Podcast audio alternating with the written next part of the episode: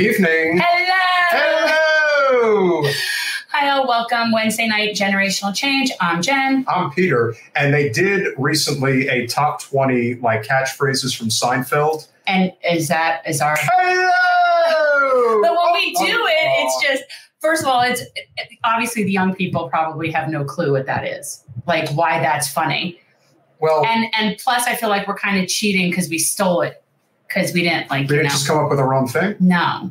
Okay, well, uh, yada yada yada. We got a show to do this evening, so that one was pretty popular. But as a lot of you know, um, one of our th- there are certain main guests that we have on the show, or as I like to say, basically open invitation guests. So if somebody wants to come on, that's part of the cool crew. They can basically just you know let us know and be like, yeah, you're coming.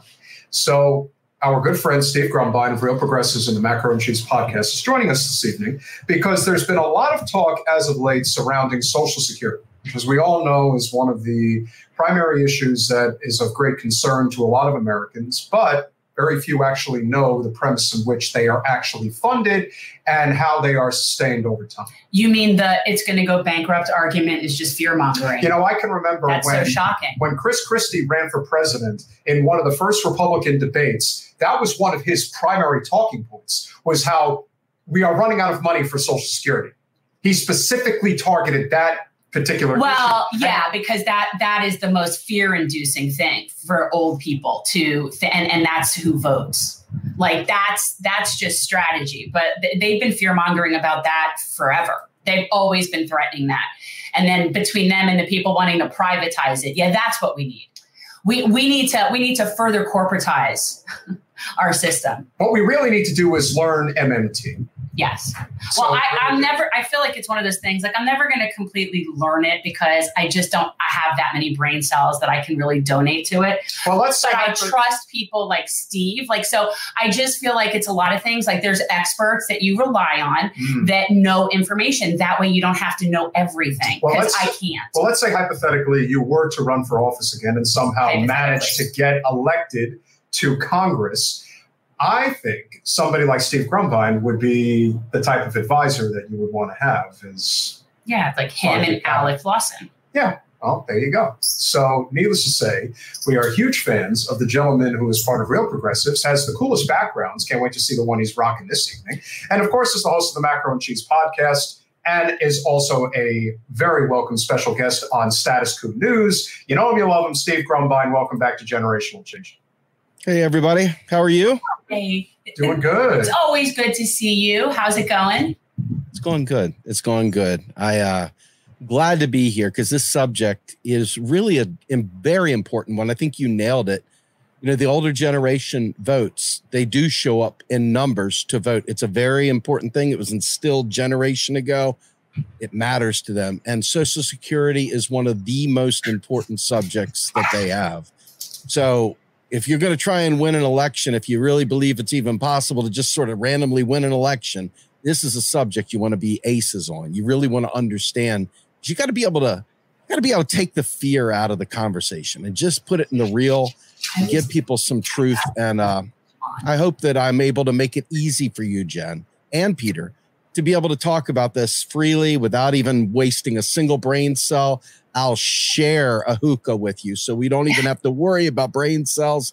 Let's just ah, let's just take that deep cleansing breath and let it out. And this is going to be easier than you ever thought possible. There is a very important uh, paragraph in The Deficit Myth by Stephanie Kelton where they were talking to a representative and basically explained modern monetary theory. And the person was like, Yeah, I get it, but I can't say that publicly.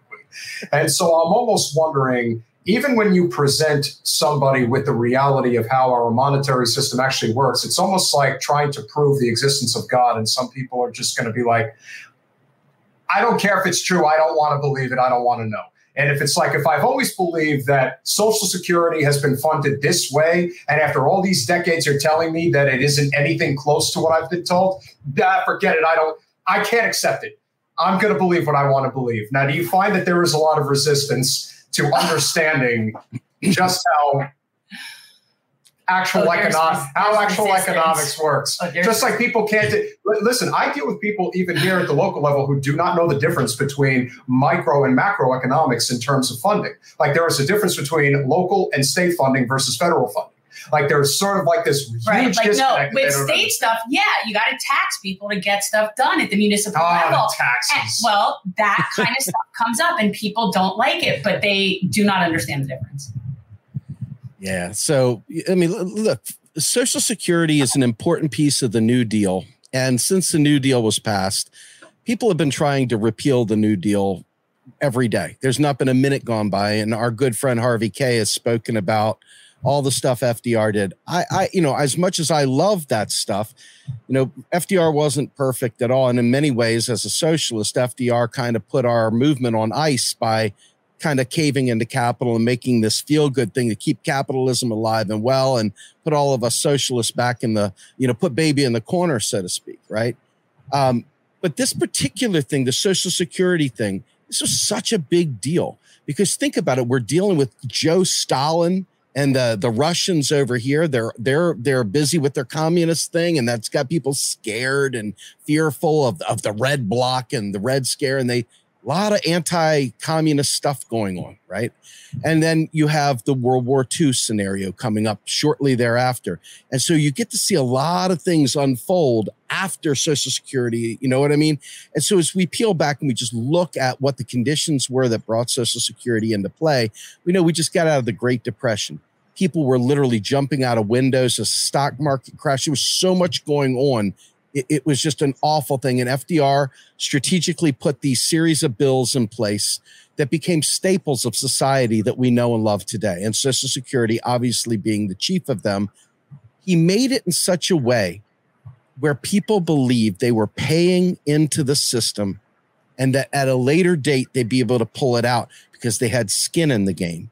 And by creating this concept of skin in the game, he thought that he was protecting the program by saying, "Hey, this isn't a freebie. People are paying into it. They that's their money. They're just getting it out with some interest later on down the road." Okay? And so that narrative served them well at the time because at the time they were afraid that the people that thought that was a government handout, that that was a a communist plot or whatever, that this was somehow or another get pulled back and repealed. So FDR made a strategic decision to be what my good friend Jakob uh, calls money silencer. And he told everybody, hey, that you got to pay these taxes in order to have this program. And so FICA was born and the Social Security Act was born and so forth. But the thing is this, right? Back in 1946, a great guy from the St. Louis Fed or the New York Fed, excuse me, his name was Beardsley Ruml. He wrote this treatise. He said basically, we're no longer held captive to markets. We're no longer worried about the money markets. Bottom line is taxes for revenue is obsolete.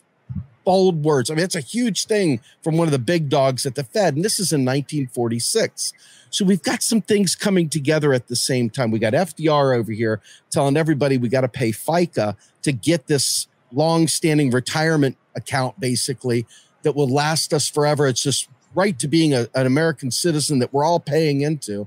And on the flip side, you've got this very quiet Federal Reserve guy who most people didn't ever hear of. I guarantee you, most people have never heard the name Beardsley Ruml. Okay. And, and for it to just roll off my tongue, you have to know how important this figure is in this kind of story. And so as you look, FICA is just this thing that allows us to feel really, really good that we paid into this program. But FICA itself does not actually fund or pay for or anything Social Security. Imagine having a ticker when you're walking through the concert hall and you're walking in, you hand your ticket to the guy at the counter, and that turnstile goes one, two, three, four, and it counts everybody that walks through. That's basically what the Social Security Trust Fund is. It's a way of accounting that people have paid this money, but that money no longer exists. It's just another federal tax that has been deleted and purged. It's still the brand new dollar that is spent to each and every Social Security recipient. And it, it- I gave uh, Peter a couple of videos, and one of them I'd like to ask you to queue up right now to kind of fill Wait, the void here. Taxes do not fund Social Security. No, I want you to go. Well, maybe is that the one with Randall Wray? Let's see. If Uh, that's the one, if that's the one, then that's the one. Owls is the channel. Yes, that's it. Play Yeah, that video Randall real quick. Wray. Yeah, yeah. Yeah, play All right. that video real quick, and then we'll come back to it. Okay, cool. sounds good. Getting an edge.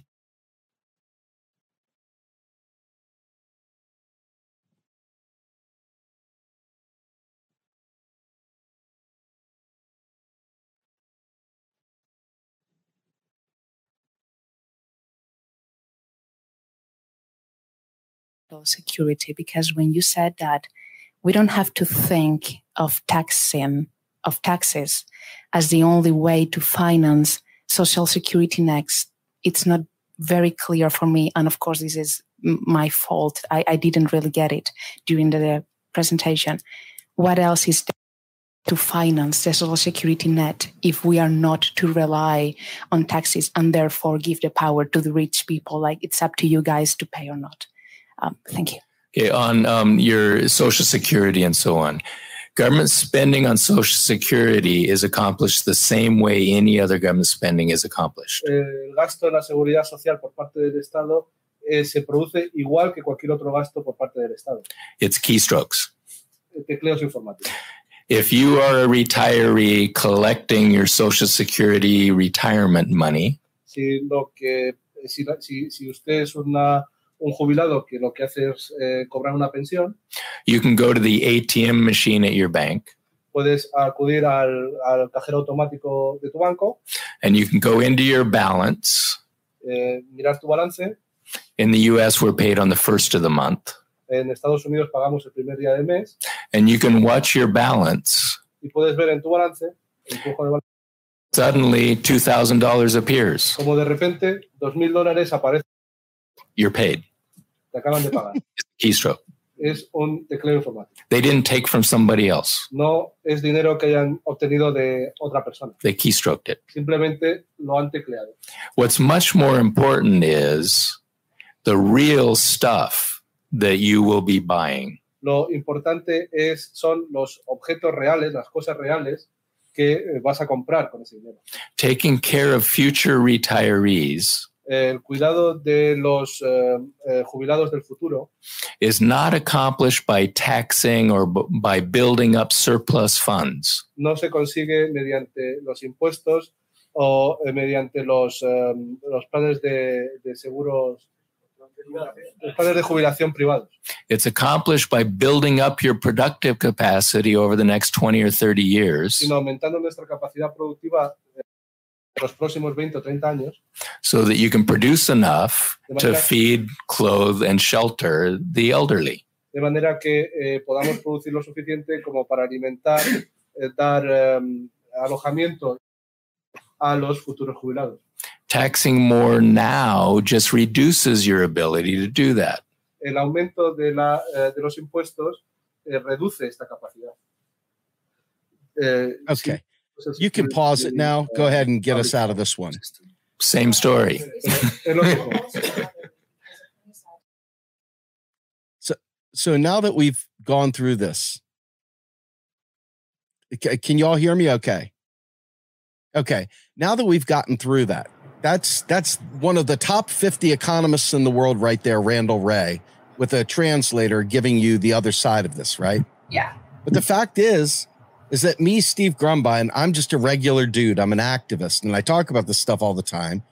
But I said the same exact thing he did almost verbatim. The difference is, is that I'm a guy that drops F bombs and doesn't put up with trolls and stuff like that. Randall Wray has got the patience of God, right? I don't. I'm different. I'm wired differently than Randy. Um, that said, that is a guy who is an MMT expert.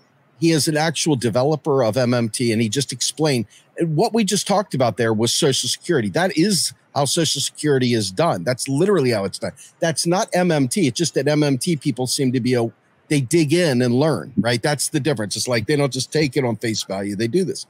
Now, now for the real punchline. This is the one because the combination of these two is going to be the rest of what I talk about. I gave another video, and this is a video of Alan Greenspan, the king neoliberal, possibly the worst human being on the planet. Okay. And he is fighting and talking with absolutely the worst Eddie Munster imitator of them all, and Paul Ryan. And Paul Ryan is trying to goad Alan Greenspan into admitting that we should privatize Social Security because the payments are insecure. It could go insolvent. Okay. And so here you got the right wing, and this makes me angry, just for the record. There's a lot of people out there that are just too cool for school. They got this whole, hey, the right wing, the left wing, it's all part of the same bird. It's true when it comes to, you know, the parties, but they're not left and right wing. They're right wing. Both of those parties are right wing parties. Both are pro business parties. But this idea there's no such thing as a left wing and a right wing, you guys need to get that shit right out of your head. That's not true. There's an ideological understanding of the world around you, and there is a prescriptive understanding of prioritization of people and labor over capital and and money markets. So there is an absolute difference, and I re, I absolutely reject the framing of that. There is no such thing as left wing or right wing. It's garbage. Anyway, this right here is the king of all neoliberals, the, one of the worst human oh, beings oh, yeah. on the planet, and Alan Greenspan, simultaneously talking to another evil son of a bitch in Paul Ryan. Listen hmm. to this and wait for the punchlines. This one will get you where it where it gets them all going crazy. Go ahead and play this one. Having personal retirement accounts is, a, is another way of making a, a future retiree benefits more secure for their retirement. And also, do you believe that personal retirement accounts as a component to a system of solvency does help improve solvency because when you have a personal retirement account policy, it, it's accompanied with a benefit offset. With that feature in place, do you believe that personal retirement accounts can help us achieve solvency for the system and make those future retiree benefits more secure? Well, I, I wouldn't say that the uh, pay as you go benefits are insecure in the sense that uh, there's nothing to prevent the federal government from creating as much money as it wants and paying it to somebody. The question is, how do you set up a system which assures that the real assets are created which those benefits are employed to purchase? So it's not a question of security, it's a question of the structure of a financial system which assures that the real resources are created for retirement as distinct from the cash. The cash itself is nice to have, but mm. uh, it's got to be in the context of the real resources being created at the time those benefits are paid so that you can purchase real resources with the benefits, which of course are cash. Mm-hmm. mm-hmm. I mean, if you heard that, right? Randall Wray said there's nothing preventing us. He even in his video shows a keyboard and says that they just do the keystrokes. Late last night.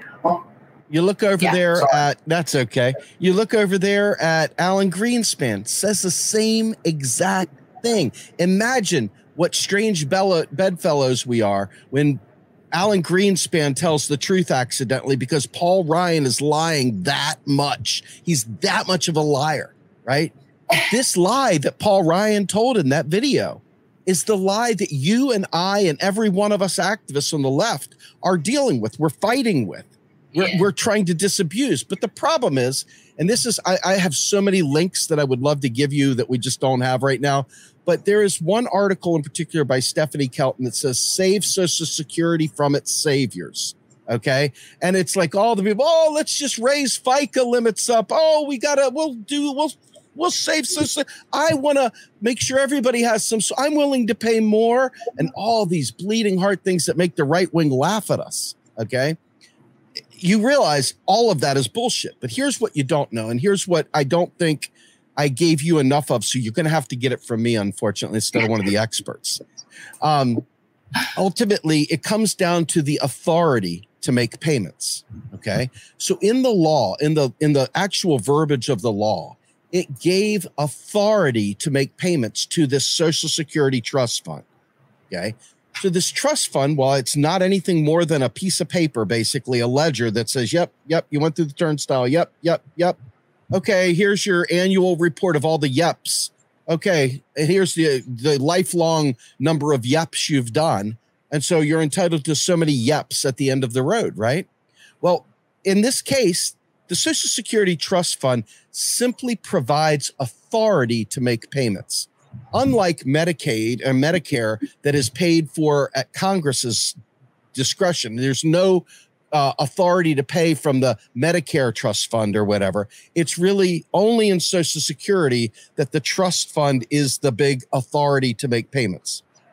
But it only authorizes the payment. It in and of itself has no money to facilitate the payment. The payment comes as every other payment comes right from the Treasury. They keystroke the every brand new Social Security check that goes out. Every single one is going to be a keystroke into the account of the person who is the recipient. That's it. It's brand new money. And I jokingly say there's no rolled up, you know, fat stacks from Breaking Bad, and there's no hay pennies from Granny from 1919. There's none of that stuff in there. It's 100% every single time new money. So the real issue comes down to the trust fund itself, the concept of the trust fund. This is just another one of those stupid rules that dumb people put in place that kill us later on, like the debt ceiling. The debt ceiling, uh, we've talked about this before, but for those of you who don't know this stuff, there is no such thing as the debt. It's it's really just amount of money in the in the economy. But they put this debt ceiling in there to provide a political ping pong ball that they can bounce back and forth and slow play every possible decision. So just like the stupid debt ceiling, the Social Security Trust Fund, if you want to fix Social Security, end the mirage, end the trust fund, stop this nonsense about the trust fund. And instead of just giving you whatever pittance you've paid in, freaking give people $2,000, $3,000, $4,000 a month, whatever it is that they determine is required to live in this society because that's what you're doing here. You are creating a retirement account that people should be able to ride off into the sunset and not worry about. Okay. And so the amount of money that we could pay every retiree is infinite. We could we could spend as much as we want, but we got to go back to Alan Greenspan and we got to go back to Randall Wray, who both said we've got to design an economy that ensures the real resources are there. This is why a UBI mm-hmm. is such a bad idea. And they're both telling you because without the real resources for purchase, it's inflationary. And now you've got a scarce thing that's being driven up. So, in the sense of Social Security, to fix Social Security, eliminate FICA. Who pays FICA? You, uh, the rich people pay up to what 115,000, 130,000, whatever. Yeah. The, the regular people, you and I, most of us are eh, eh, every penny we earn this year will be FICA taxed to the nth. What could be a more regressive tax than FICA, especially when FICA doesn't actually pay for the benefits? It's just taking money out of your pocket today and doing nothing with it other than shredding it. And then later on, giving you the feeling that I've paid into the system and I deserve this money.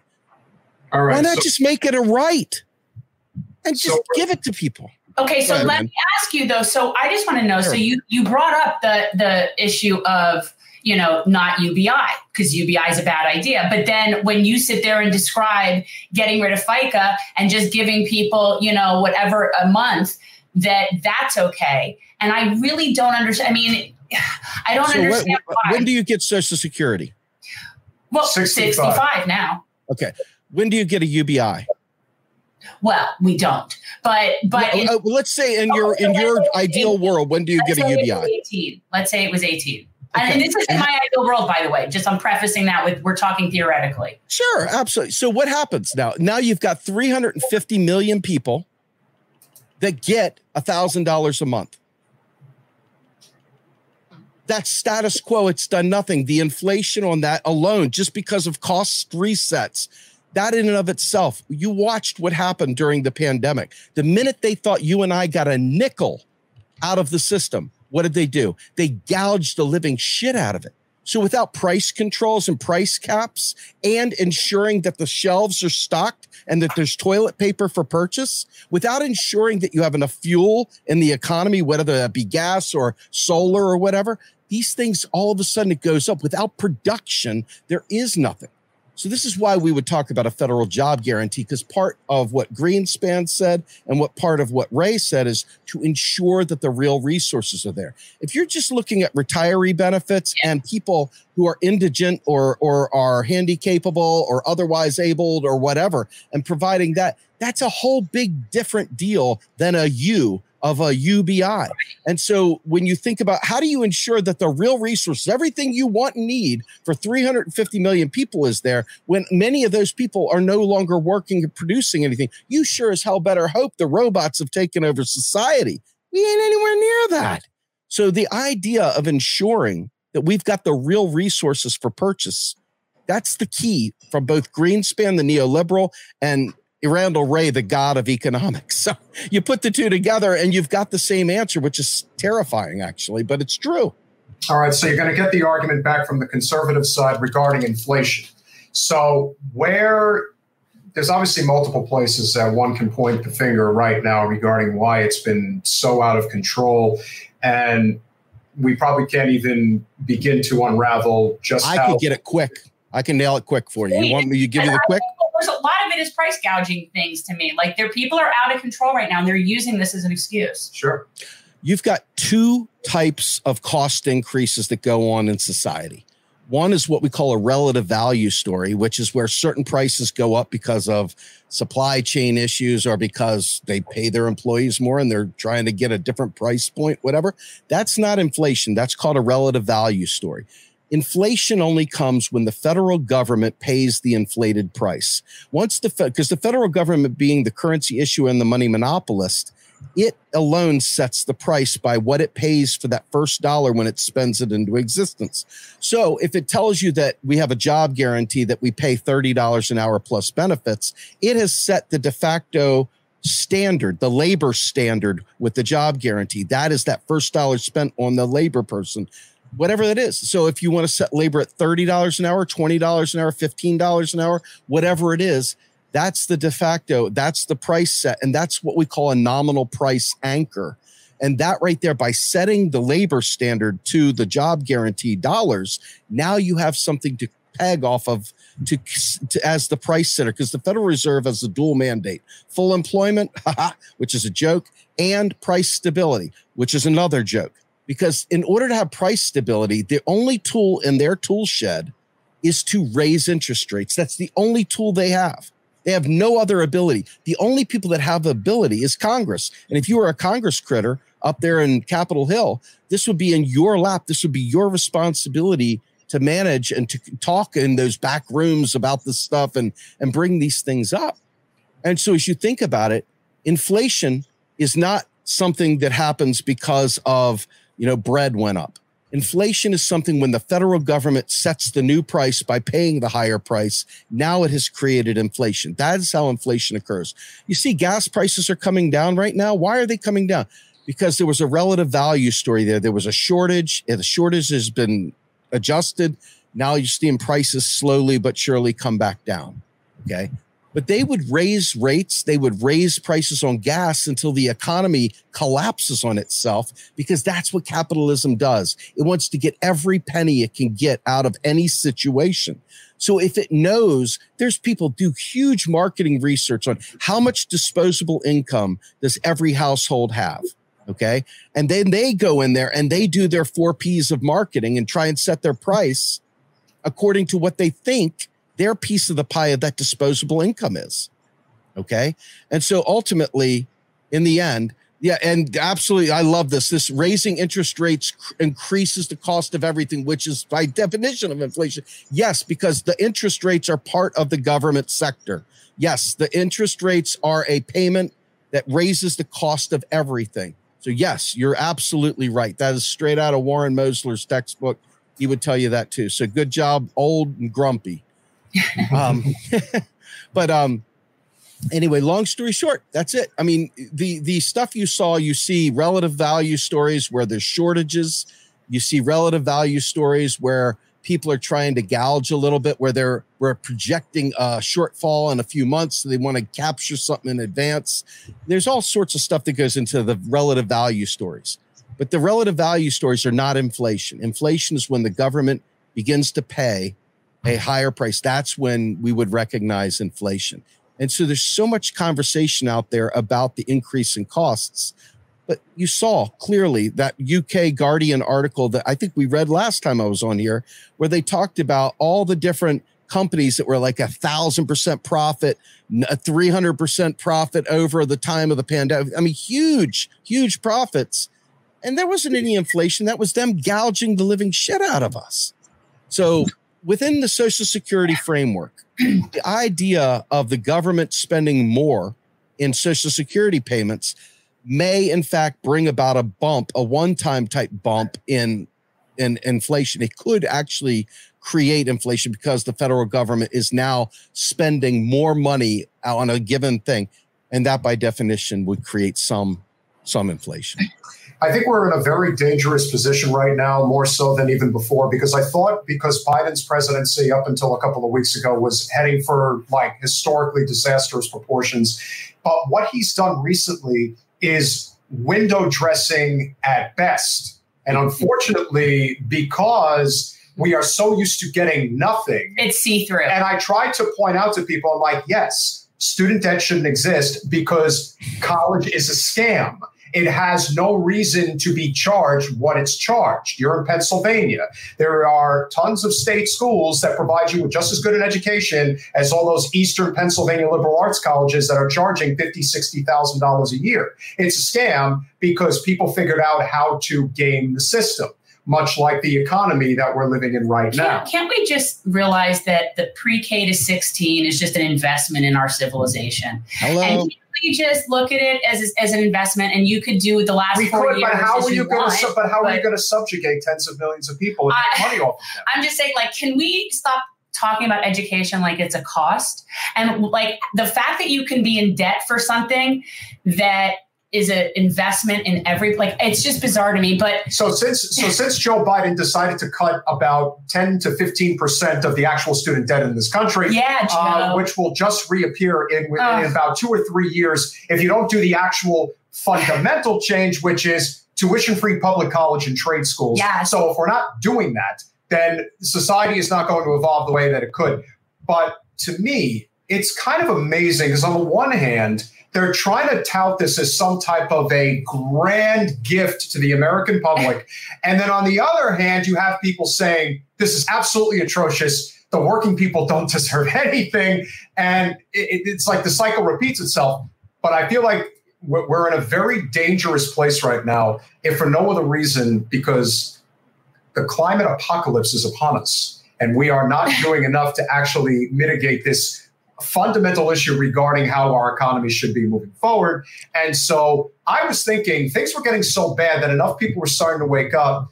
But I also feel like what just happened is maybe a little bit of enough catnip for some people to get them to shut up for a little while. How do you see it? Uh, I, couldn't have said it better. Well, I, I did an hour of that this morning or noon. So I said exactly that for an hour, and you said it in like what five minutes. Oh. Um, so, so listen to Peter here, right? Um, but in fairness, the way I look at this is this: we're a big, giant group of people that wanted Bernie Sanders to win the presidency, right? And that, let's say, that's the universal set of the good guys. We all wanted Bernie to win. Now all of a sudden you say, but you have to go ahead and door knock a few times. The universal set shrinks down to like, let's say 75% because 25% are like, I just can't be bothered to door knock. And then you say, yeah, but if you donate $1 a month, Bernie can win. And then that drops it down even lower. And then eventually it just diminishes. Well, this is what happens with things like student debt as well. Okay. Student debt it's it, there's enough people that had very, very minimal debts that went ahead and they're going to get their student debt written off. And, and I, more power to them. Astra and the folks at the Debt Collective are doing really good work and they're not taking their foot off the gas pedal. That is the one thing that's keeping me remotely, uh, like not completely hanging myself in some far off tree somewhere. Don't Um, do it. No, I, I'm being facetious, but I'm not though. I'm, I'm. There's a lot of people that are literally carrying a huge house payment on their back that's called student debt, Yeah. and and the idea of it kicking back in when they can barely make ends meet now is terrifying, right? But here's the big thing, and I want you to really get real fundamental with this. Beyond all the hey, it should be a right and it should be an investment. Think about it. How do you take out a credit card right now? You, i- i- Peter and Jen, how would you take a credit card out?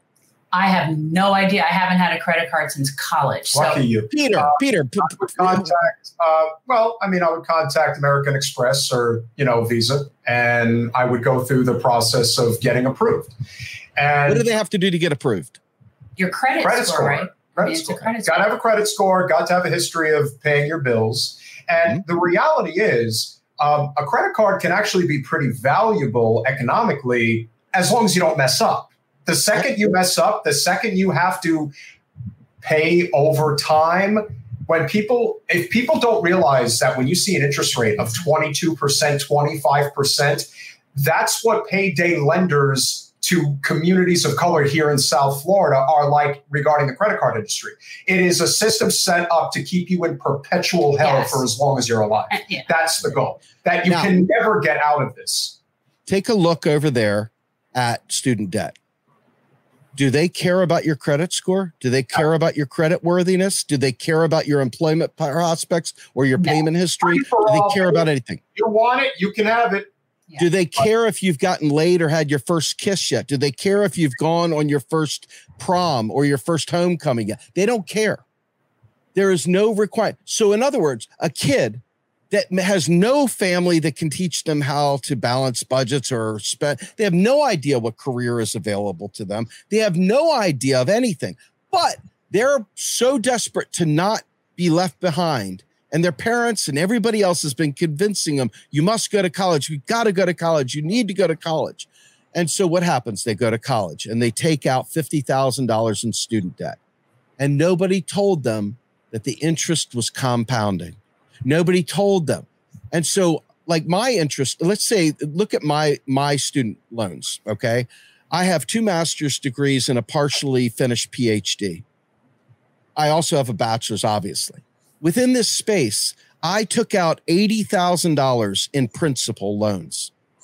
I currently owe over 120,000 because of compounding interest from deferments when I was unemployed, from when the grand financial crisis hit, from other things that have struck. I and, and there's no way to discharge that debt in bankruptcy like you could a credit card or like you could medical debt. You cannot discharge student debt. So you walked into that debt without any credit history, without any uh, uh, possible knowledge of what job you could have at the end of the rainbow. Because if you already knew what job you had, chances are mommy and daddy were the ones paying for college to begin with. So if you did take out a student loan, it was just merely a way for them to invest the money they were going to pay and then get it back later. There was nothing to do with actually, oh my God, we need to take out loans to get you an education. So what you're talking about is strapping kids that have no concept of of of uh, credit, have no concept of uh, you know compounding interest, and have literally strapped them for a lifelong of debt to subsidize the training, education, and development systems of corporations around the world. Because you can't even get a job in the mailroom anymore without a bachelor's degree. Yep. You can't work your way up the food chain anymore. So all the dreams you had, I mean, back in 93 when I started the phone company, you could get hired off the street as they say. You could get a job in the mailroom. You could be an operator, you could be a service rep right off the ground. You could be at uh, one of those people running the frame and you could be an installer whatever. You could work your way up the food chain, get into management, have a 30-year career and have a pension and everything else. That don't happen anymore. And I think it was in the year 2000 Bell Atlantic at the time, Verizon had gone ahead and gotten rid of the actual pension plan and put you on a 401k. Now you had a, you were vested for whatever time you were in, but otherwise no one else got a pension. And they literally cut you off at the knees. So the idea of taking on college debt as a student today you are literally subsidizing an industry that has no loyalty to you. There is no 30 year window that you're going to be there. There is no payback. You better hope to God you can find a job that pays the level of payment that you're going to need to pay to pay those student debts back. And this is before you've bought a home, even for Christ's sake. Yeah, I mean, it's ridiculous. And then worse, oh my God, the Social Security recipients, the older folks that got cast out of their jobs late in their career that had to reinvent themselves, went back and took out some loans to get a degree because things had changed now. And all of a sudden, they've got a four year degree and they're 59 years old. They're only going to work for however long, and they've got to pay off this huge freaking student debt now, too. This is ridiculous. And it didn't have to be, shouldn't be. And you could see this is the part that should really piss everyone off Joe Biden did this without an act of Congress.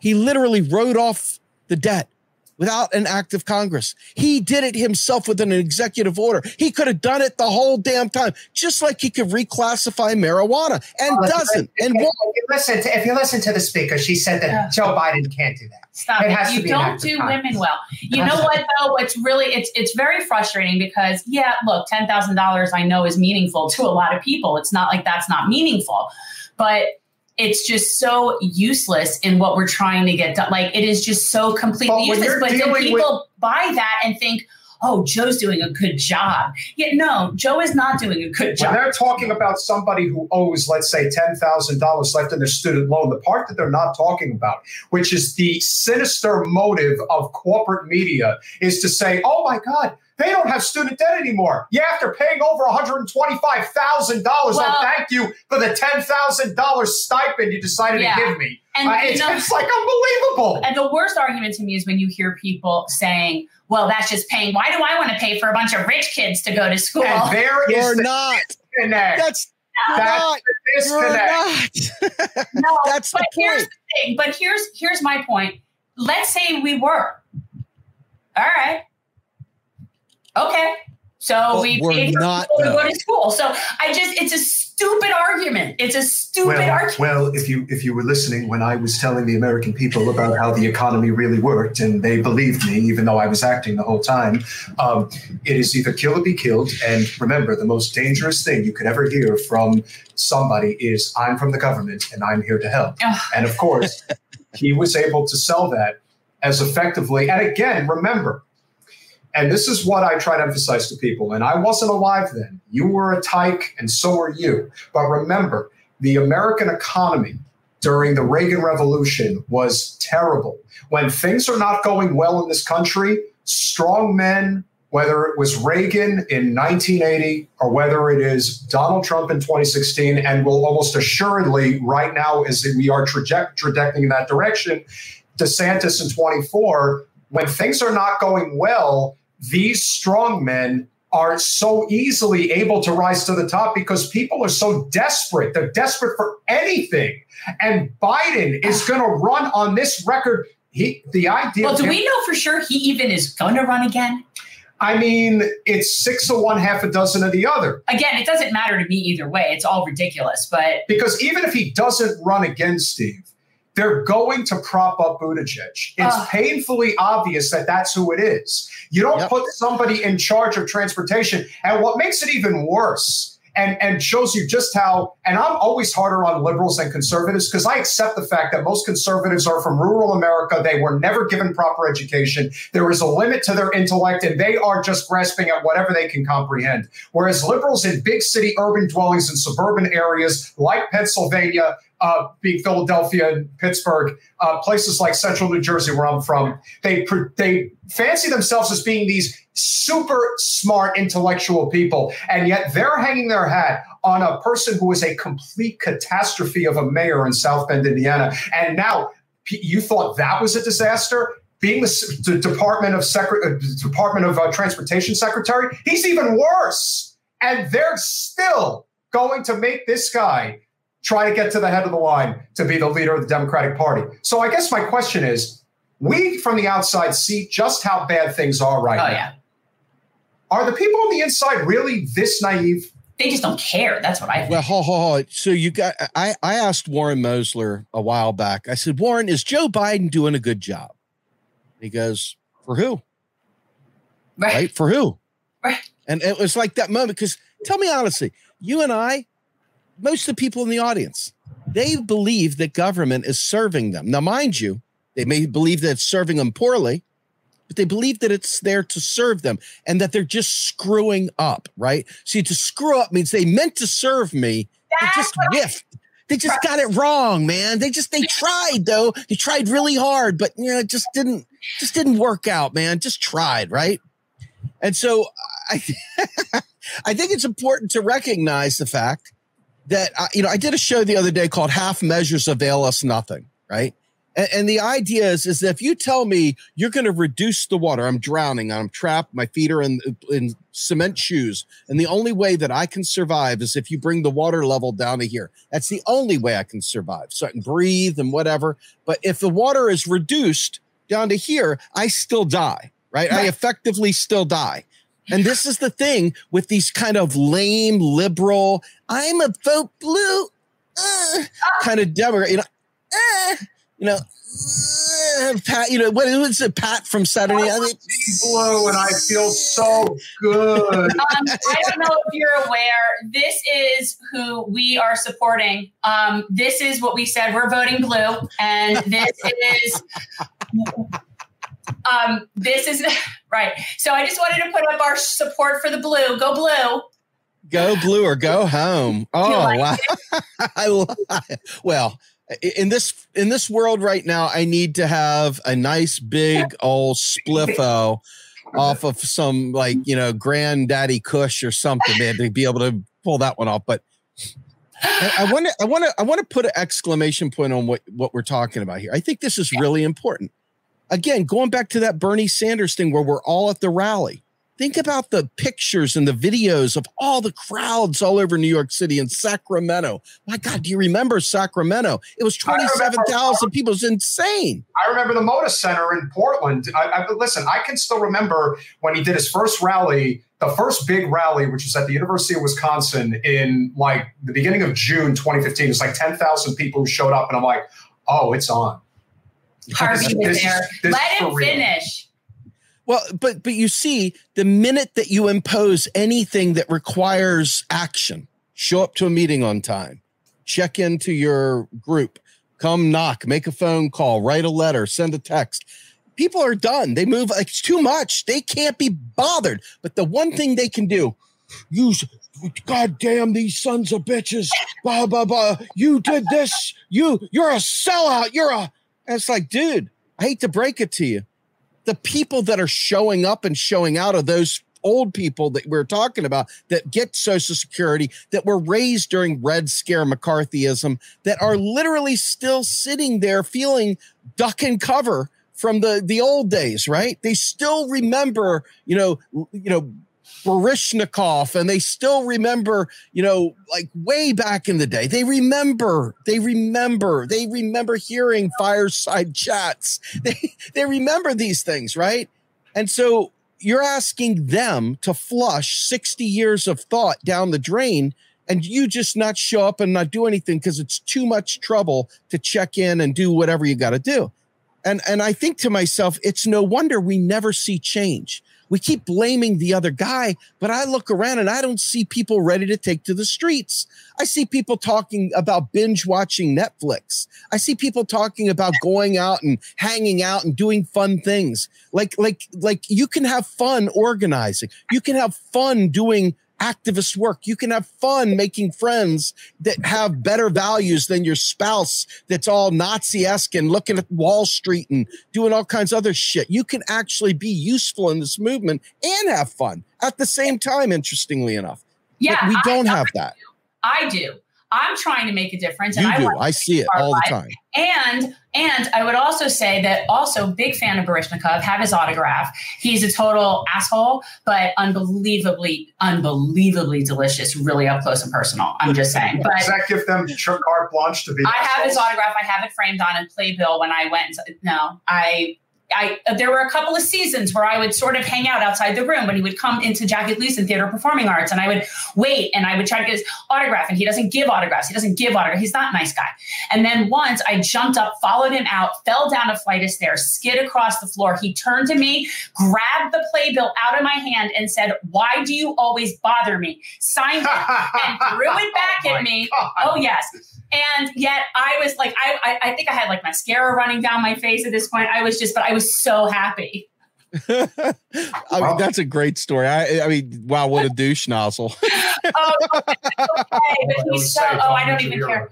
Uh, All right, so I think a good place to wind down the conversation is right here, which I think is most important. Uh, we've emphasized, uh, you know, the left is kind of in disarray right now. I do not see Bernie running a third time, and I think if he did run a third time, it would not have the same energy as the previous two runs. I think people have been let down by his methodology. I think he capitulates way too much to the establishment of this. Oh, the other side is bad. No, the other side is only bad because the Democratic Party allows them to be as bad as they are. There is a method to this entire machine. there's no resistance, Bernie. There's no But resistance. What is significant, and I do believe that whoever is going to lead the charge from a progressive standpoint is in two factions, and you only need two. You need the environmental movement and you need labor. And if you have those two things working in concert, there's no telling what could happen. But the unifying uh, issue, in my opinion, is the power of the executive and what the president is actually capable of doing. The president could declare a climate emergency and get to work building an actual clean energy grid at the rate that it needs to be built at in the next five years. and Because- simultaneously gu- guarantee jobs. Correct. And so that that's where the labor component comes in. If you were to actually build a Green New Deal style clean energy grid, you would create probably about 10 million plus jobs. That would literally Easy. take the economy into the 21st century where it belongs. And so after the report that just came out about China and how much they've been devastated by the recent heat wave and how much it's hurting their economy. I mean, to me, whoever's going to lead on this can say the president has the authority to do this. And for anyone doubting it, the fact that Biden was able to cancel student debt, can decriminalize cannabis, can end all the wars, expunge all the violent drug records, decriminalize all drugs if he wants. There are so many things the president can do. And anyone who says that it can't be done or that, oh, Joe Biden or whoever is too much of a tyrant, or uh, Donald Trump issued, I think, like not even uh, like 120 executive orders. Joe Biden has issued about 75 or 80.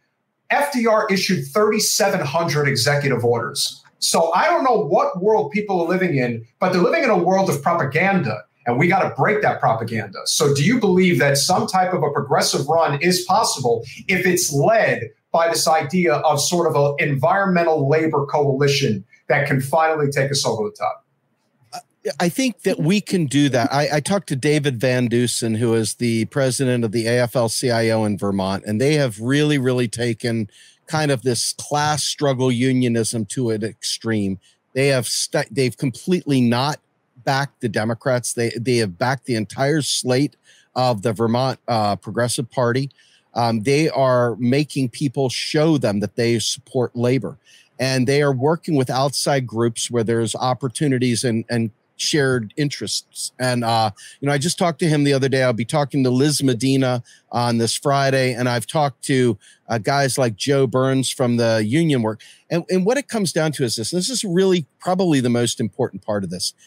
Labor is key for organizing, absolutely. And you see little fits and spurts of it with Starbucks and Amazon and so forth. You see other things with railroad workers and stuff. You see things starting to brew a little bit there as far as the environment goes, yes, you definitely have to have a Green New Deal coalition um, because that right there gives you the framework for all the stuff that we just laid out. It's already there. We just have to literally fight for it. And I, I think that those two things are vital. But I'm going to say it, and I'm going to say it just as honestly as I can. None of it will be possible without an understanding of economics. So if you have somebody up there who's just placating the population and just saying stupid shit because that's what they'll believe. They're not the one. They're not the one because this is not a game. We don't have time, right? So we can't screw around. We have to have somebody who like stands up there, like literally and point, like knows their shit and says, we can do it. We can fund it. Republicans, sit down. We're not going to take your fucking tax dollars. So shut up. We can do this thing. We can do it, but it will require a person with conscious knowledge of the monetary system to lead that fight. You cannot have people that don't know it being that vocal leader because those people down there are going to go back to all the failed liberal strategies of, I'm willing to pay more for Medicare so you can have health care too. And it's all these things, these things that literally resonate with about 10 people in the left but the uh, rest of the world's like, fuck that. I don't want my tax dollars going to that. You stupid fool, you liberal, crazy nut, you communist, you this, you, I mean, on and on and on, all the things. So we must have someone that understands the economy and we must be boots on the ground every single day telling anybody, the cashier, the guy at church, the dude driving the bus, the lady over there folding laundry or sitting there uh, driving a race car on the truck, whatever. We need them all to understand the monetary system. That taxes don't fund your federal government, folks. Your federal government funds you. And if we can get that part down, then all the rest of the organizing takes place in the correct fashion because then they're not fighting bad wars. They're not fighting dumb wars. They're not in the middle of these back and forth capitulation compromises where they're, well, we'll raise taxes on these, we'll do that, we'll do, and then all of a sudden this bill looks like Build Back Better and it fails. No more. We can't have any more of that bullshit. Got to have somebody that really knows their ass from their elbow on economics and put that all together and you can win. Now you've got a winning strategy. It's almost something as simple as you're going to some type of shop and there's an item that you want. Well, guess what? You are the bank. You have the money and you are now bartering, if you will, with the person to say, well, what is this worth? You think it's worth $7? I think it's worth four. Five? We agree? Okay, great. I'll have that cup of ice cream. It really is that simple. The problem is, is that it's been expanded so exponentially that I think people really lose sight of how it all works.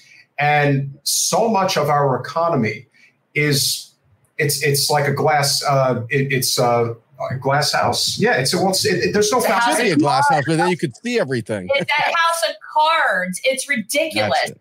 It's just it's not real it's like it's just all this fiction so we live with an economic fiction we live with a political fiction we live with all of these things and it really is like a matrix. It's bizarre. Yes. And yes. every time, and every time you see another part of it, but I will tell you, it is somewhat lonely because every time you see another part of it, you're that much more alienated from the majority of people because that's one more yes. thing that you see that they don't. And you get to the point where that's that volume of stuff becomes so big compared to so many people that it's just you're better off just being by yourself because you don't want to be rude. You don't want to be, well, you might want to be rude, but like, I'm just saying, like, it's very hard. It's very isolated. Steve, I have a, my, my, my brother is, um, you know, he, he is as he is as neoliberal as it gets. He married into. Are you sure he'll never watch this? He, he married into a family that's just outside of Boston that is very well off, and I mean, I was on a text thread recently where he's talking about how great the Clintons are. Like it's that it's that level it's that level of disconnect from reality where it doesn't really matter what you say because it really will go in one ear and out the other. It well, we just, rehab people out the yin yang. But here's the thing, and you know this: you don't have to get everybody. You just That's have right. to get enough people. You have to get enough sensible people. And this is why, especially living in central Pennsylvania, I really think that, and again, we went to a Trump rally. So many of these people are just simple people who are looking for a better life. They are yep. not looking at Trump as anything other than that vessel that they hope is going to provide them and something Zionists. better. There's exactly. a reason why yeah. there is this real war going on within the GOP right now. And the reason why DeSantis is ascending, because he's talking to those people, whereas the rest of the GOP are no different than people like Buttigieg, Kamala, Joe, any of them. They hold such contempt for working contempt. people in this country. And that is one of the things about Trump that people still don't get. He doesn't hold contempt for those people, even if he's a complete and utter buffoon who breaks the law like everyone else does, only he does it in your face and you no one likes to see it. They would rather it be done behind closed doors. And so I'm thinking that if we just, and I think there was a great video, you probably saw it that was online the other day, where like a, a socialist was talking with a Trumper about very specific economic issues and they completely bought in. They completely got it. They understood exactly what what the deal is. And so when you lead with an economic populist message that's centered on understanding what economics really is, coupled with the primary issues that we care about, I think that's the ticket. but we don't have said person. And that is where we end up. So, where we end up with is the Democrats are going to try to push somebody that has a name that absolutely will never be a presidential name. I'm sorry, that's terrible.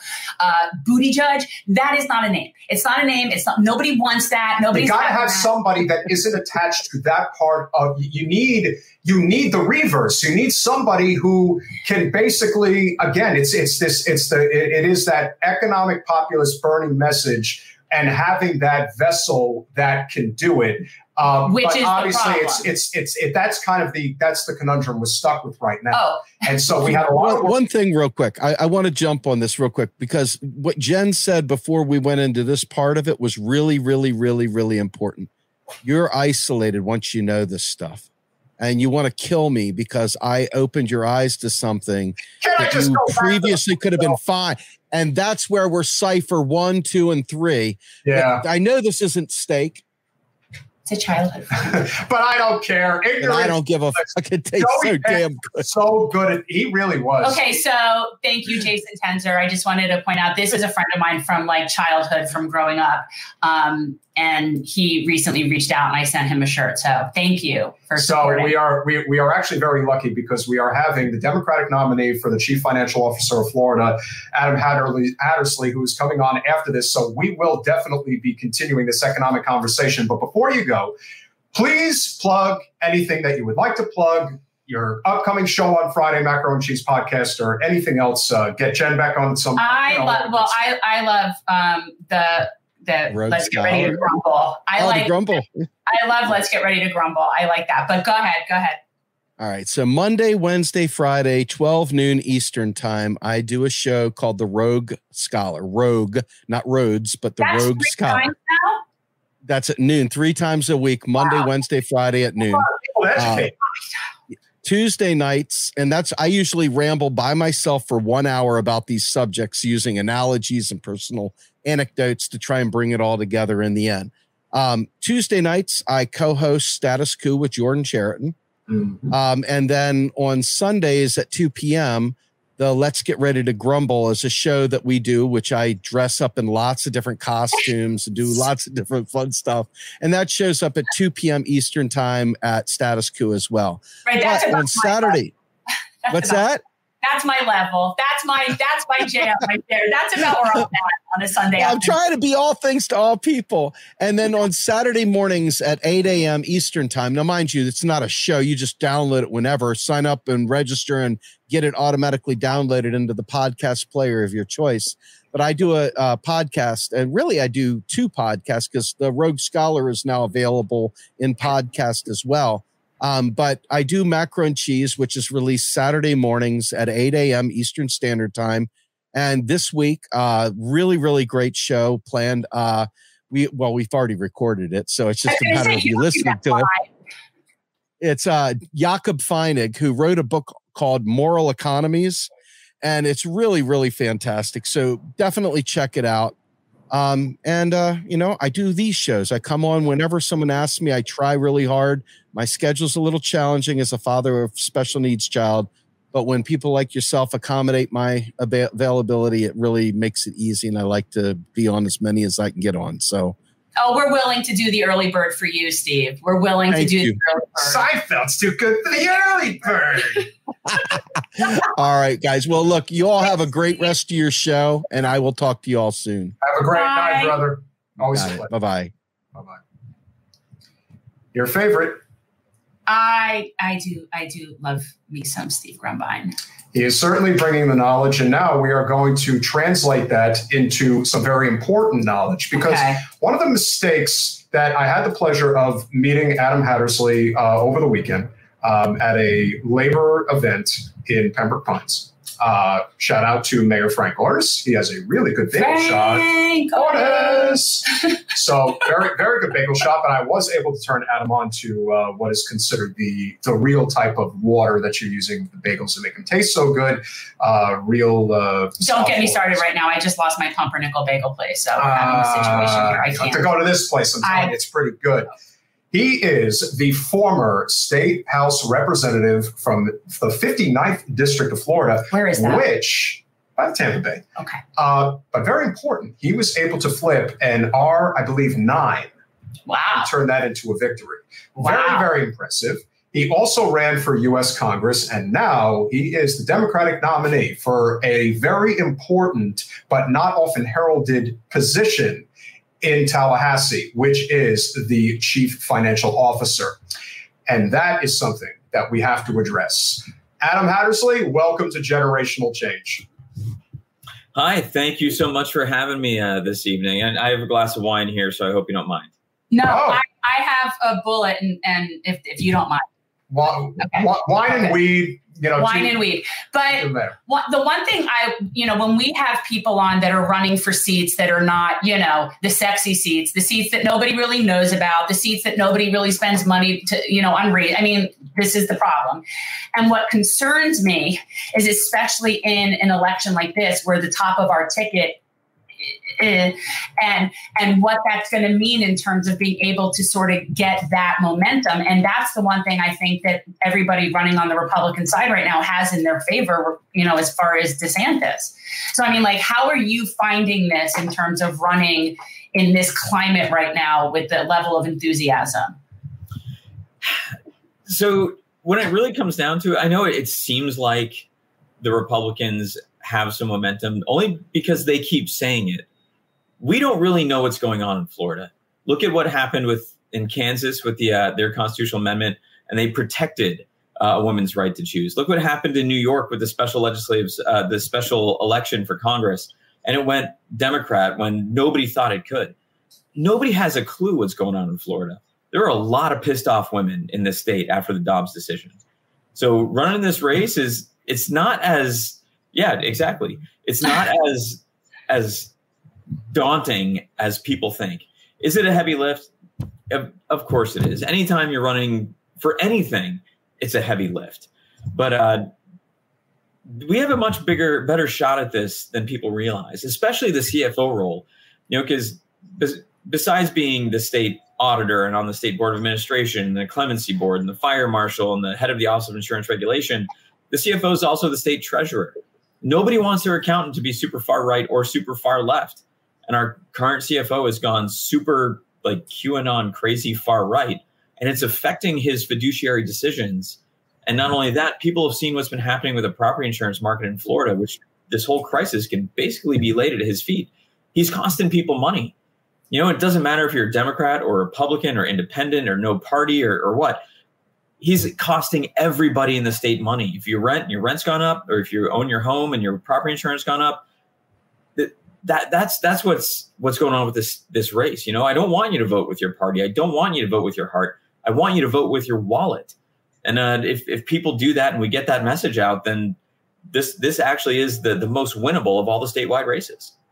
We're speaking with Adam Hattersley, candidate for Florida CFO. I think it's important. I was just going to ask who he actually is working for because that's usually um, what I would do is like trace where who is he working for?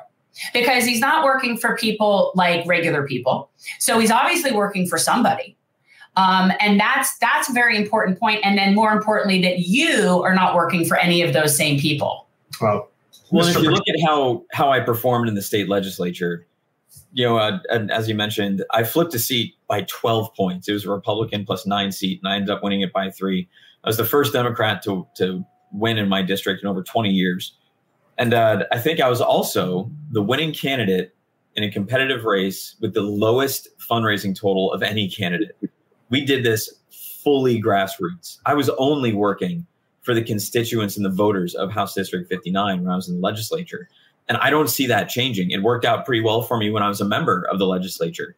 You know, and uh, even if you look at the people who gave to my campaign, yeah, I took votes that was against their interest if it was in the greater interest of the whole district. You know, I, I, did eight years in the United States Navy. I, I did a combat tour in Iraq.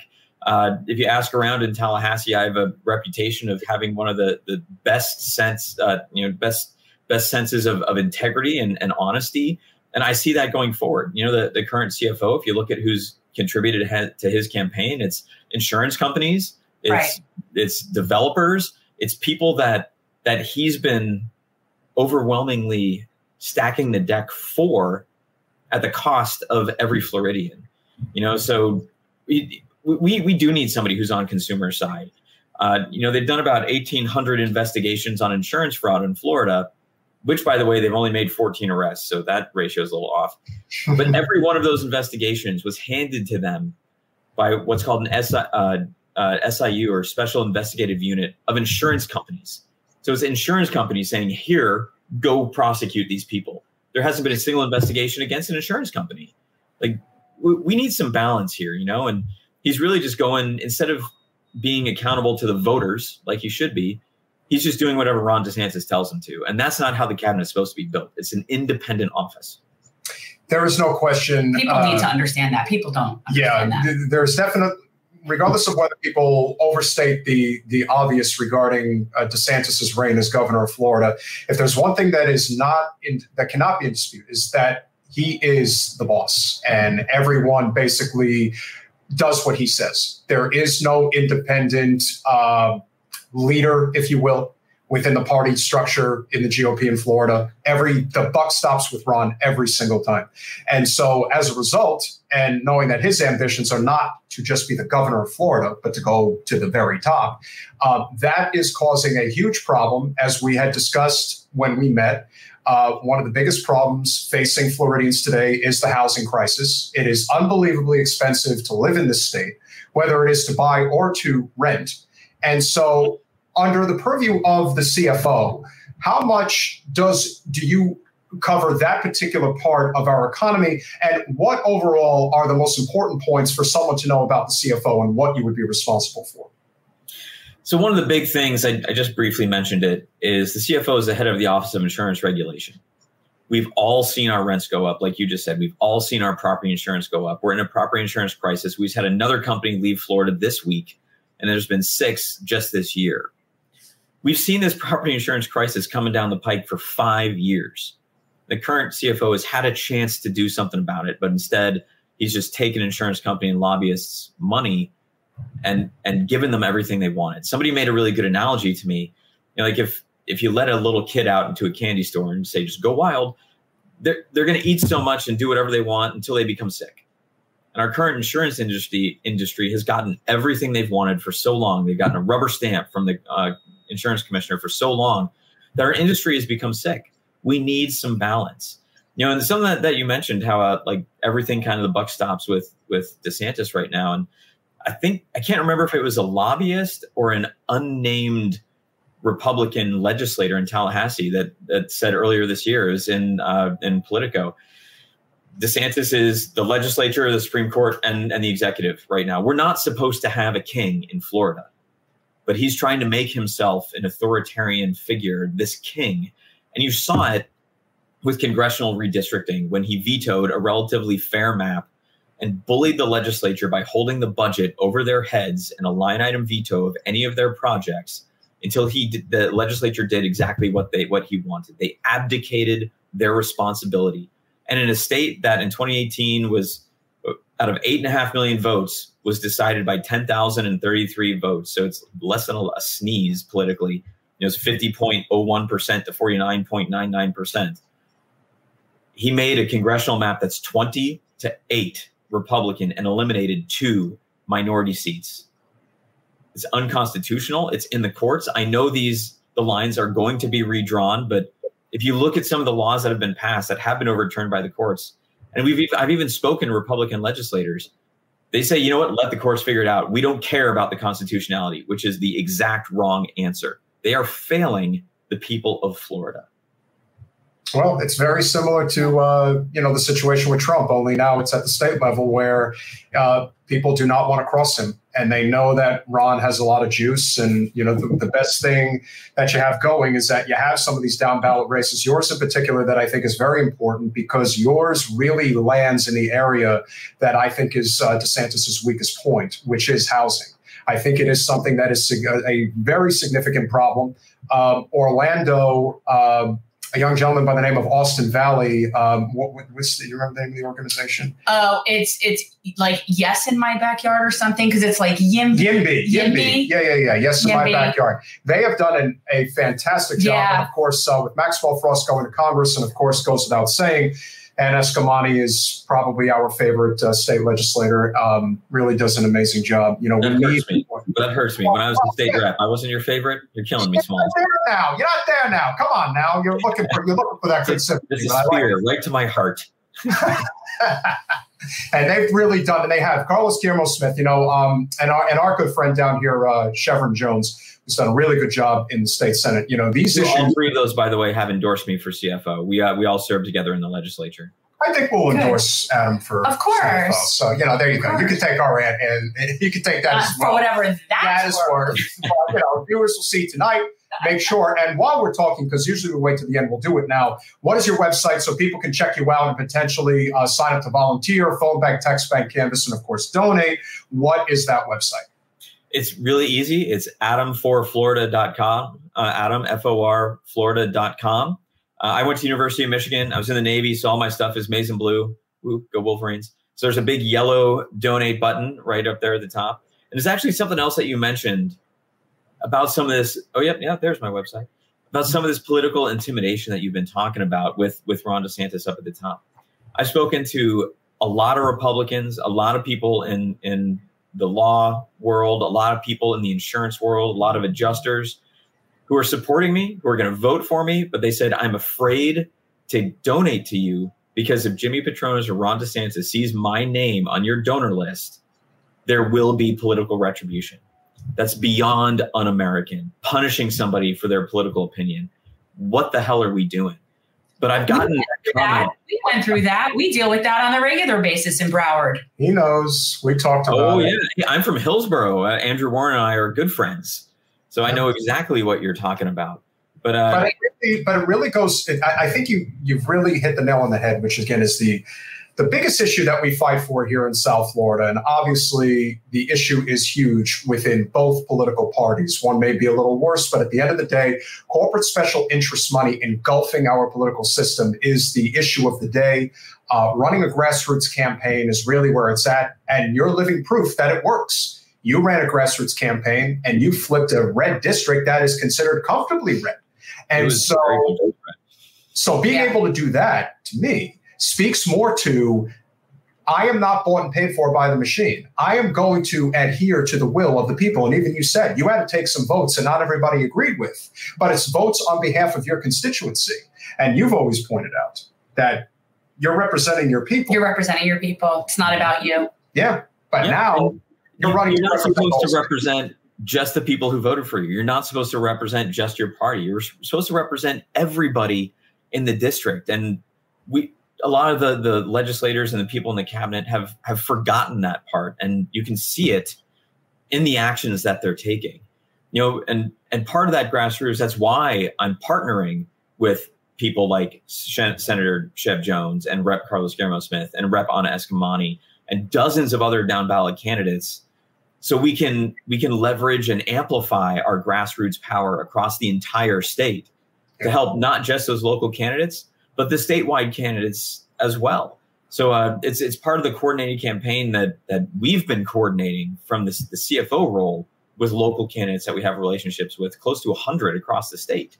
So whenever Good. we go out we have their information if we're in their district. And whenever they go out they have my information in their district. And now we're opening it up to the other statewide candidates now that the primary is over One last important question that we briefly touched upon when we met, and one that I think is very important that people understand. One of the things that the GOP has been much better at than the Democrats for quite some time now is not only whether it's you know obviously manufactured and fake, we could say whatever you want, but the perceived support of the military and of having people who are in the military or were in the military running for office.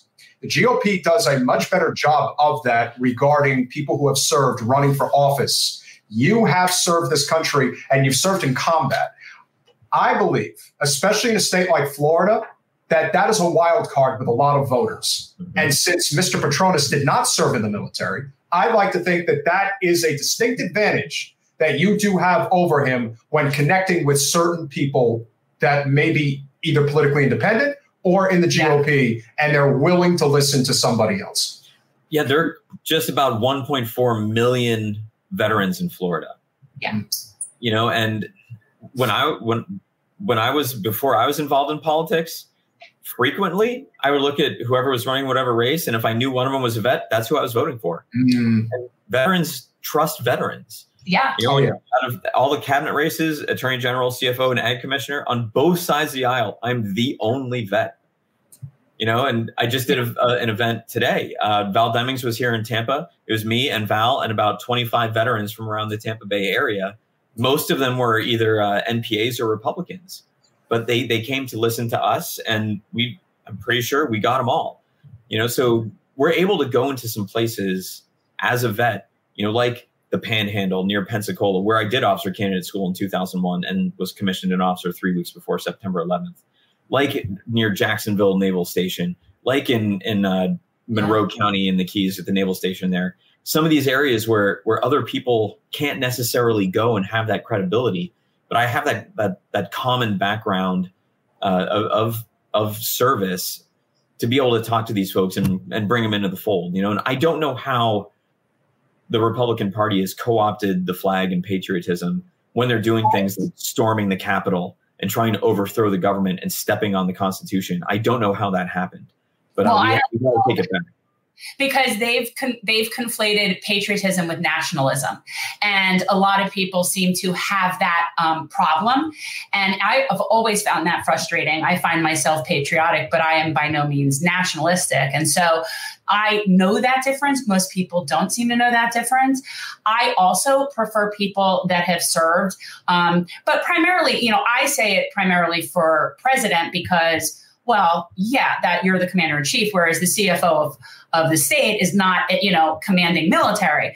But I definitely, for me, that's the one card that you should always play. Like, I don't like any of the identity politics stuff. I hate when people do that. But the vet card is just one that works. Service above self.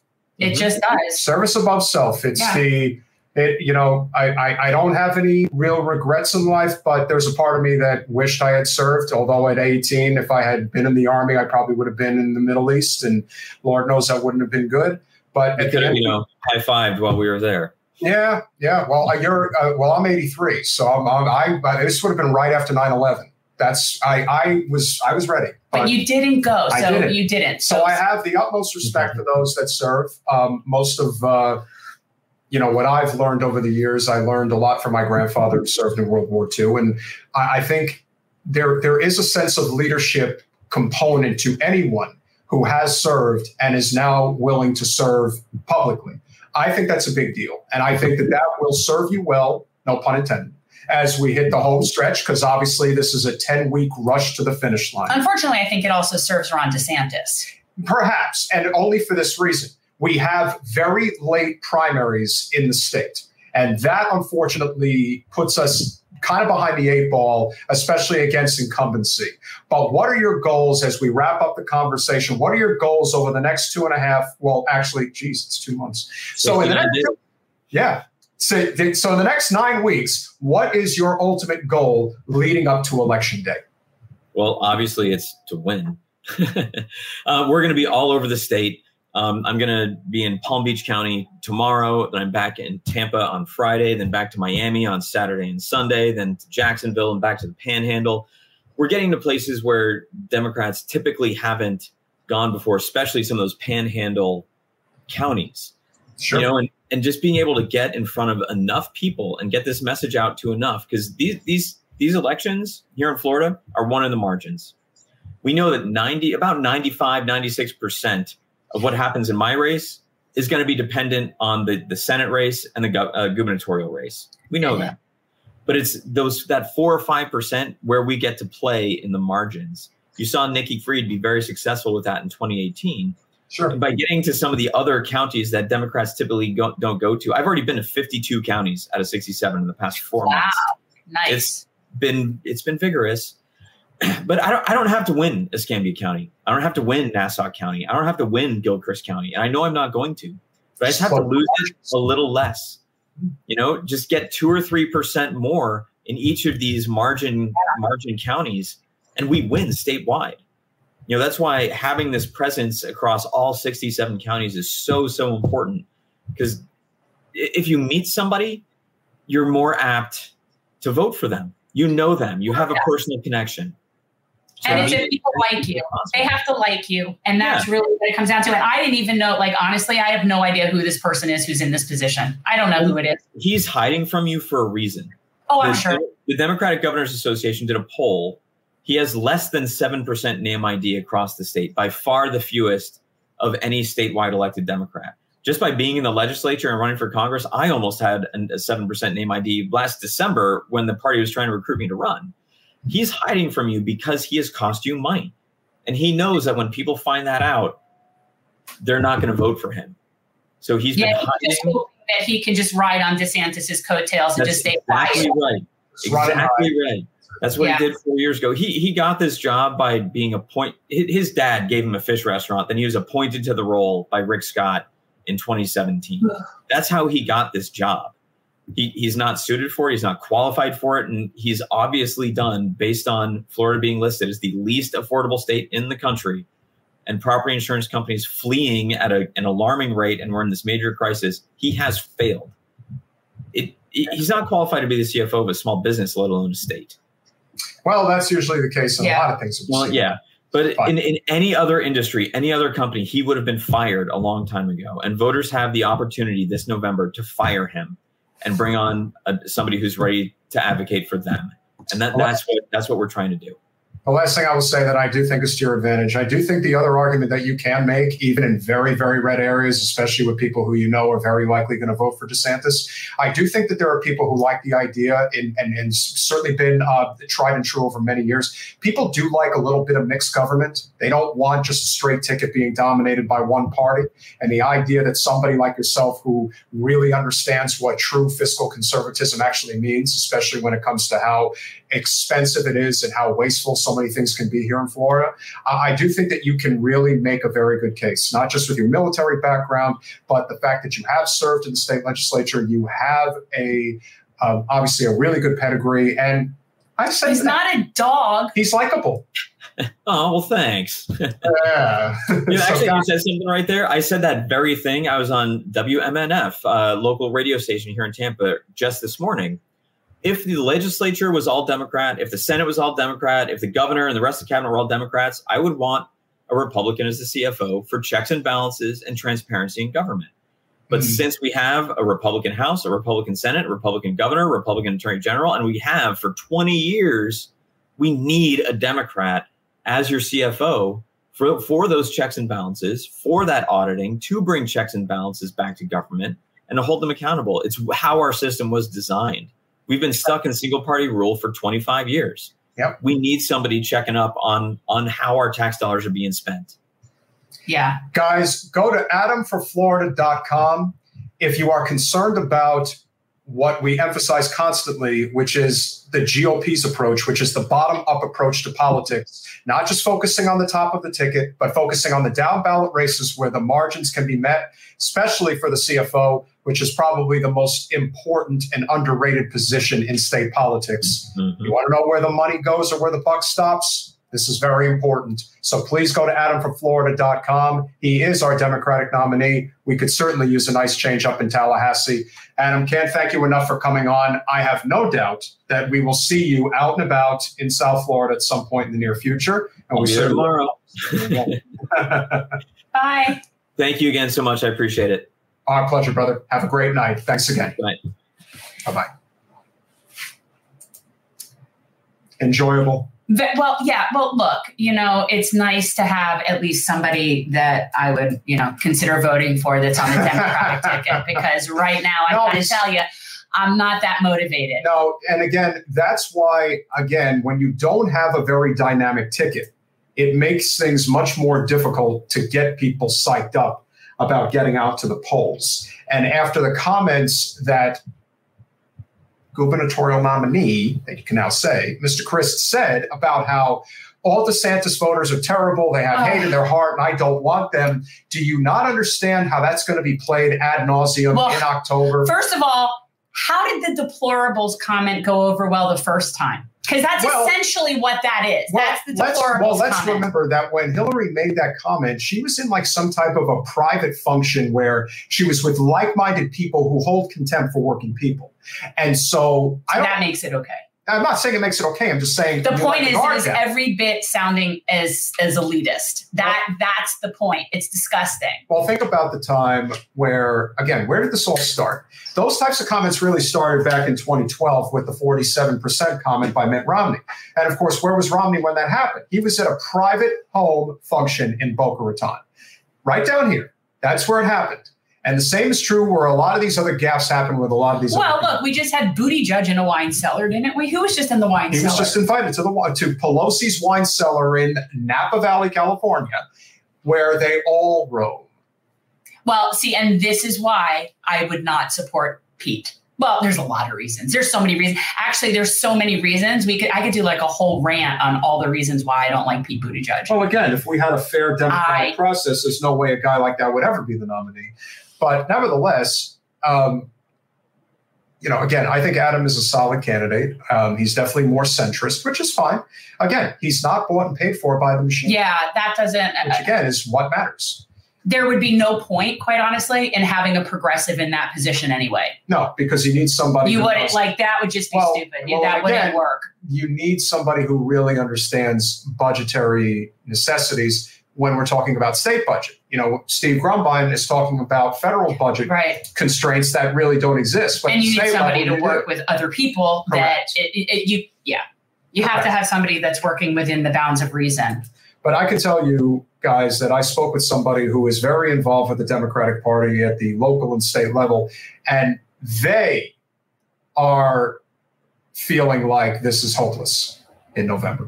well And so- again it depends on for who so it, it's like that's like the same thing like is he doing is he good? Is this person good? For who?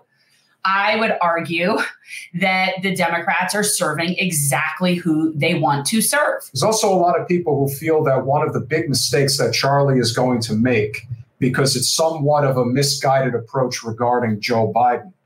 Biden has had his best bump as president, and his approval rating sits at about 48%, somewhere in that range, which again, it's nothing to brag about, but it's not terrible. It's a 10 point bump from where he was. Yet, the question becomes do you want to wrap your arms around Joe campaigning in Florida? And Charlie Crist has made it very clear that he is going to wrap his arms very tight around Joe Biden, and he believes that that's going to help him win the day. I don't agree. I don't think you necessarily have to bash the president at all. Look at the way that but it is being used in that ad over and over and over Absolutely. again saying thank god for joe biden and the senator not not a good look the best senatorial candidate we have in the US right now, bar none, is John Fetterman in Pennsylvania. And he is trying to thread the needle himself regarding how he's dealing with President Biden. So if your attitude is Joe Biden's perfect and there's nothing wrong and I'm going to go all in with him, that is not a winning message in Florida, not even close. Okay, so I need to talk about the juxtaposition of this text I just got. So I just got, I've been getting the robo texts like nonstop. So I just got one that's Jennifer, David Hogg here. Is it Hogue? Hogue. Hogue. Parkland shooting survivor and gun safety advocate, blah, blah, blah, blah, blah. We believe that Floridians deserve better than Marco Rubio, a man who has m- received millions of dollars in campaign help from the gun lobby. And then, of course, it goes on to suggest that I support Val Demings with a financial contribution. So the the complete cognitive dissonance with this is is mind-boggling. Okay, so Marco Rubio takes money from the NRA. I get it, that sucks, and I'm not a fan of that. And I think the NRA is not crap. I think that they suck and all that, right? But Val Demings takes corporate money from whoever she takes corporate money for. And by the way, her campaign logo is a police badge shape. She has been leaning so heavy. She's trying to into- outflank Rubio Yeah. on on like criminal justice. Right. So the fact that Hogue is sending out this thing about yeah because she because Rubio takes money from the NRA that that is the determining factor. I've always maintained I'm so sick of these And- one and issue listen- people. And listen, I've maintained, well, again, I'm so sick of the one is- issue people. it is what it is. but here's the problem. Um, Val Demings is actually a good candidate, but they decided to clear the field and not even allow a primary to take place. Yeah, there were primary candidates, but there were no debates. This wasn't a real primary. Val Demings was selected to be the nominee. They got all the endorsements, all the money, everything went right behind her from jump. They tossed Allen Ellison and Josh Weil and even Alan Grayson aside like they didn't matter. It didn't matter. Um, but see, here's the thing. Here's here's the thing. I am not voting for corporate candidate. So to me, it doesn't matter who is sitting in that. Like they could have picked whoever that whoever that they were going to get behind is going to be whatever corporate tool they want to put there. Um, and so, no, I don't support this person just specifically because the her opponent takes money from the NRA. Let me find you the list of who Val Demings probably takes money from. Actually, we, I'm sure we could look that up easily for you know for anybody interested. But it's like I guarantee you, it She's ain't probably pretty. got a lot of money from the police unions. I'm sure she does. And so her little corporate donation list isn't pretty either. So I cannot stand privileged freaking people that just sit there and th- they're focused one issue. If we could just solve the gun issue. And so I am so privileged in my friggin' life that I can just focus on that. Forget if people have a living wage, forget the environment. I am actually willing to put a candidate in office strictly on the basis of that the opponent takes NRA money. You are such a privileged fuck. like I can't even. Ay, ay, ay, ay, ay. Anyway, sorry. I like just so gross. Okay. Well, sometimes you need to bite your tongue. So, No, yeah. no, not happening. Not happening. No. So anyway, uh, yeah, I did just hit stop to end because I, I have to do that regularly for all of them. But yeah, Anyway, if you're so inclined, go to patreon.com forward slash generational change and become a $5, $10, $25 a month contributor to our wonderful platform. And as you guys know, we have a lot of great guests. We will be doing a Labor Night, Labor Day night podcast. We are going to have, uh, we are looking forward to a very, very important guest, uh, Andy Mattis, who is the head of the Teamsters local here in Broward County. And yeah, we have to. Really Teamsters always seem so badass to me. Oh, There's a are. very badass image of Teamsters to me. No, they're definitely. Uh, well, at Mattis is a big hulking Oh, yeah. guy, Oh, like yeah, total union guy. But that could also just be happenstance. Like I'm sure there are not not everybody who is in like the leadership in the Teamsters is not necessarily like look like that. But Yeah, no, I definitely agree. And so at the end of the day, we're going to do what we can to keep transforming politics into service. Can't thank Steve Grumbine enough. Obviously, a very productive conversation, as always. And of course, thanks to Adam Hattersley for coming on. He's a very solid candidate for CFO. Maybe he could have been the nominee for governor or senator, who knows? But we'll have to guys, just you know what? I understand the defeatism and I understand that there's nothing really exciting on the ballot and you really don't want to get out, but at least vote for this guy for that for CFO. You know, at least because this is somebody sort of like how Nikki Fried was able to slide through. We might be able to get somebody in there that uh, you know That's your best shot. sense of Your best region. shot is definitely Hattersley. Yeah. So even if you don't fill out the especially rest, especially because Patronis is. So I honestly didn't even know that that was a person in a job. Oh, I did. Oh, uh, I'm Mr. Politico.